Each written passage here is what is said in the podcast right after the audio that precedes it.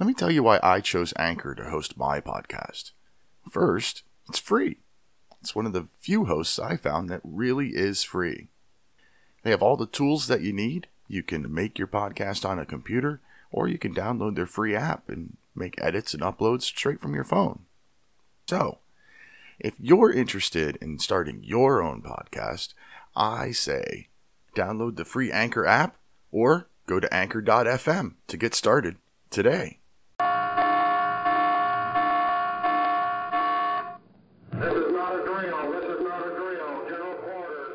You have just entered Liberty Lighthouse, where we cut through the fog with common sense and logic. Coming to you from Pennsylvania, the state of independence, here he is, U.S. Navy veteran, author of the book Progress, Really? And your freedom loving host, Peter Serefine.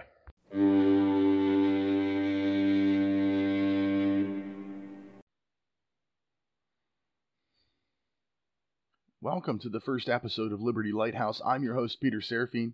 You can find me on social media at pserefine. You can also go to the show's website, liberty-lighthouse.com. From there, you can leave a voice message for the show. I really appreciate that. I plan on using those in the next show. So, what are we going to talk about for our first episode? I want something important. I want something that threatens our liberties. I think I'm going to start with mass shootings. Since there are so many politicians out there that want to blame the gun and want to pass more gun control, more gun legisla- legislation, red flag laws, background checks, all of that kind of stuff, let's look at mass shootings a little more holistically. Let's start with what has changed and what hasn't changed in the world since this whole mass shooting phenomena began. So, let's look at some history. From 1920 until 1965, there were 10 mass shootings in this country. That's 10 shootings in 45 years. Now, from 1966 to 2019, September 2019, there have been 164 mass shootings in the United States. 82, half of those 164, have come in just the last 20 years. That means that 47% of all mass shootings since 1920 have been in the last 20 years, since 2000. So, mass shootings, it's a new thing. I mean, they've been around for a long time, but this ridiculous phenomenon where they happen so frequently is definitely modern. There's no doubt that mass shooting is a horrible thing. And yeah, we should probably do something to stop them. But rather than just jumping at the gun, maybe we should look at why it's happening. So, what hasn't changed in the past hundred years in the United States? Certainly not access to guns. I mean, if anything, access to guns has gotten harder. I mean, guns have been prolific in the United States since before we were the United States. You used to be able to buy a gun in America through a mail order catalog like Sears. As long as you sent them a check, there was no background check, there was no hurdles to jump through, there was nothing. So, if anything, like I said, access to guns has gotten harder, not easier. What else hasn't changed? Well, the Second Amendment hasn't changed. There hasn't been a change to the Second Amendment since 1791 when it was ratified. And for those of you that might think that the uh, the need for a militia is no longer relevant and and therefore the Second Amendment is no longer relevant, I would refer you to Columbia v. Heller, the 2008 Supreme Court uh, decision, where the court found that the entire part of the militia was just preliminary throat clearing and that the the founding fathers didn't really get down to the heart of the second amendment until the right of of the people to keep and bear arms. So that hasn't changed. What else might not have changed? Hmm. Well the gun hasn't changed. The gun the actual mechanics of a gun hasn't changed I've got two real simple examples of how the gun hasn't changed, but uh, one is the Winchester 1907, and the other is the Colt 1911. Now, they weren't very creatively named. the 1907 and 1911 were the years that they came out. So in 1907, Winchester released the Winchester 1907. It was a rifle. It was a semi automatic rifle. It was a semi automatic rifle with a removable magazine. A removable magazine that was available in a capacity of up to 15 rounds. So, remembering what I said earlier about access to guns, in 1907, you could order a semi automatic rifle with a removable 15 round magazine from the Sears catalog simply by mailing in a check. I also mentioned the Colt 911, or I'm sorry, the Colt 1911. The Colt 1911, of course, the pistol that was used by the U.S. military for many, many years. Uh, it hasn't changed, and it's still really popular. It's a semi automatic handgun. And there's, I mean, it's really popular. It's made by just about every gun company out there, and it's made in a whole bunches of different uh, calibers now. It's not just a 45. So the technology of a gun hasn't changed. The only thing that's really changed about the gun nowadays is the the use of plastics and polymers to make them look scarier. If you if you look up a Winchester 1907, I, I, I encourage you to do this. Just Google Winchester 1907, and you take a take a look at this rifle. It's a wooden stocked wooden rifle with a re- removable magazine. Now, one of the big differences between the Winchester 1907 and the modern AR 15 that everybody seems so threatened by is the size of the bullet. The modern AR 15 shoots like the smallest bullet available. It's a 22 caliber. I think they call it a 223. The Winchester 1907 shot a Winchester 351. That's huge by comparison to the to a 223. So, yeah, the AR-15 versus the 1907. Which one do I want to have in in a you know end of the world situation, zombie apocalypse? I want the Winchester. So the gun hasn't changed. I mean, other than the polymer plastic stock that can be put on or folded up or the fact that you can attach flashlights or laser pointers and all that kind of stuff to make them look scary. Everybody calls them military style assault weapons, and the only thing that's really military style about them is what they look like. They're a semi automatic rifle, just like that Winchester 1907. by the way, I decided to do this episode on this topic because of the politics right now, where everybody's talking about gun legislation and expanded background checks and loopholes that don't really aren't loopholes. there's a personal exception that's not a loophole. That's a, an exception that's written in by design. Everybody's jumping on this bandwagon of, of gun legislation and, and, and banning guns, but nobody stops to look at the statistics when they're doing this. So you got Beto O'Rourke out there screaming, hell yes, I'll take their AR 15s. Well, you know what? Rifles only make up like 6% of the firearm deaths in our country. So why ban an AR 15? And yes, mass shootings are just absolutely horrible, but they only make up like it's less than 1% of the deaths from firearms in our country. So again, not the right focus. The gun hasn't changed. The Second Amendment hasn't changed. Something has, but it isn't the gun. It's not the so called gun culture in our country. It's been there since before we were a country. So maybe it's time for our elected officials, I refuse to word to use the word leaders. Maybe it's time our elected officials look at what's really changed since this phenomenon took off and work on trying to fix that. So, here in the show, I'm going to talk about those things. Before I get to what has changed, if I missed something else that has not changed, please go to liberty lighthouse.com and click the send me a message button. Send me a voice message and I'll put it on on my next show and I'll talk about it.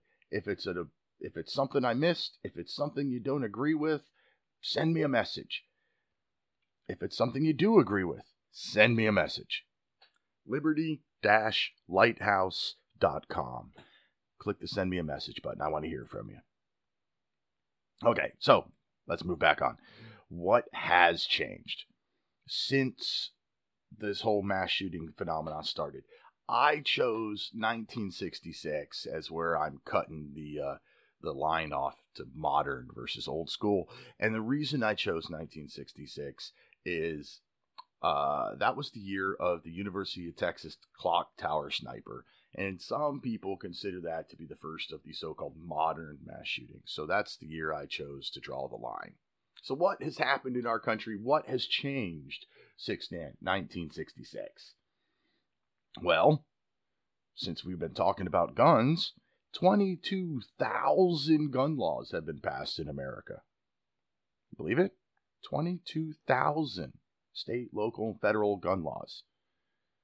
But, you know, the next one they pass, that'll be the one that stops all the firearm deaths, right? Because the 22,000 were all just practice runs. You know what? It doesn't matter what law they pass, criminals are going to get guns because they commit crimes. That's how it works. That's what they do. so, one of those 22,000 gun laws was the gun free zone law that was passed in 1990. A guy named John Lott did some research and he found out that since 1990, 94% of the mass shootings in our country have happened in gun free zones. Wow. Who saw that coming, right? So, interviewers of shooters that have survived their mass shooting incidences and uh, have gone to jail have been they've so they've been interviewed. And these interviews almost always say that these guys chose their locations where they were going to shoot by looking for gun-free zones. That makes perfect sense doesn't it i'm going to go cause as much havoc and terrorize as as many people as i possibly can for as long as i can where am I going to go? I'm going to go where there is nobody else with a gun to slow me down, where I've got 10, 15, 20 minutes before the police will get there because nobody else has guns.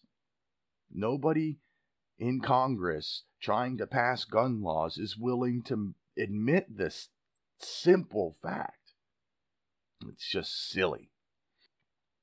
Another thing about the whole gun free zone if if our government can't keep drugs out of maximum security federal penitentiaries, why would we have any hope that they'd be able to keep guns out of gun free zones with a sign? It's just silliness. Ah, anyway, let's move on. Something else that's changed the media. My God, the media that we have now compared to what we had in 1966 24 hour a day news television, uh, news radio, news all over the internet, social media. When something happens, it's picked up by media outlets and, and stuck on the internet within seconds, and it spreads like crazy, and everybody knows about it in no time at all.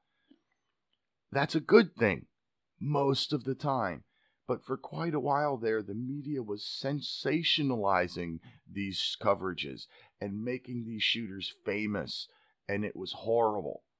I personally think that just encouraged more people to do it. But I have to give the media a little bit of credit here. They have been trying to at least cut back on that sensationalism. I'm not saying that they don't do it anymore, but they're at least making an earnest effort to cut back a little bit. All right.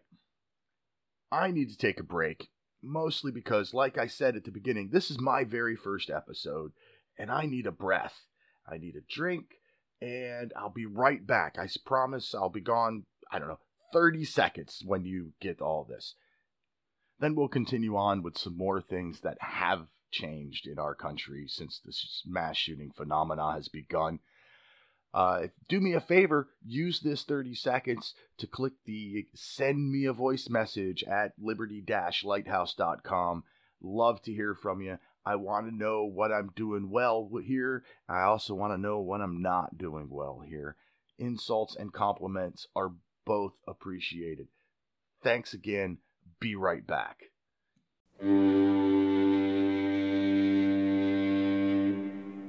Are you fed up with progressive society? I'm Peter Serefine, and my frustration led me to write a short book titled Progress, Really? Progress, Really is about the past, current, and future state of American culture, government, and social standing. I urge every liberty loving American to visit my website, serefine.com, and order a copy. Give Progress Really a quick read and some serious thought. That was serefine.com, S E R E F I N E.com. Order your copy today. Okay, I'm back that 30 second ad that you just listened to was for my book, Progress Really. And that reminds me uh, the first five people that go to liberty lighthouse.com or to anchor.fm slash liberty lighthouse leave me a voice message that I can use on this show. The first five people that leave me a message that I can use on this show, I'm going to send them a copy of my book. So when you leave that message, make sure that you leave me some contact information in there. And uh, now let's get back to the show. Where were we? We were talking about things that have changed since 1966. Another one of the things that's changed, and this to me is probably one of the biggest problems that we have that's helping to, uh, uh, I don't want to say cause the mass shooting problem, but I'm sure it's a factor. And that is that 17% of U.S. citizens are on some type of mental health medication antidepressants, anti anxiety, antipsychotics, whatever. One in six of us is on some form of a psychoactive medication every day. And this is even starting with children. We're, we're now medicating kids we say, that we say they have ADHD and we put them on Ritalin. Now, I am sure that ADHD exists, but I think that it's overdiagnosed and overmedicated. And I think a whole lot of our mental health problems, our mental health medications, are overprescribed. There's no question that the people that commit these mass shootings have mental health problems. I wonder if the medications that are so prolific in our country nowadays are contributing to those mental health problems. I'm not a doctor, so I can't really speak on this topic that much. I just so that's all I'm going to say. That's that's my wrap up there. Another thing that's changed uh, significantly is the moral compass of our society has moved. It, it's real easy to see simple, obvious examples exist all over the place uh, the language that's used on regular old everyday television is an obvious example. The graphic violence in movies and video games. I mean, sure, there were violent movies before 1966, but just they weren't as graphic as they are nowadays. And gambling, oh my God, I don't gamble, but, and I don't hold it against anybody who does gamble, but gambling is a vice. I smoke cigars that's a vice. Gambling has gone from dark alleys and back rooms to now it's at every corner store in the form of state funded lottery. There, there's video poker coming out everywhere that, that is being run by the state, the, the lotto system. Uh, websites now for sports gambling are getting air all the time on radio stations it's a vice and it affects our moral compass one way or another. When when anything comes that full circle it has an effect on us. Um, more changes. Political correctness. My goodness. The modern political correctness movement has placed people's feelings and emotions on a pedestal it's just out of control. I could probably make an entire episode of this show just by citing silly, over the top political correctness. And if we're that politically correct all the time, It's so easy to hurt somebody's feelings because everybody's offended by everything else. You know what I learned a really long time ago when I was a really little boy? Nobody can hurt your feelings unless you let them. You control your emotions.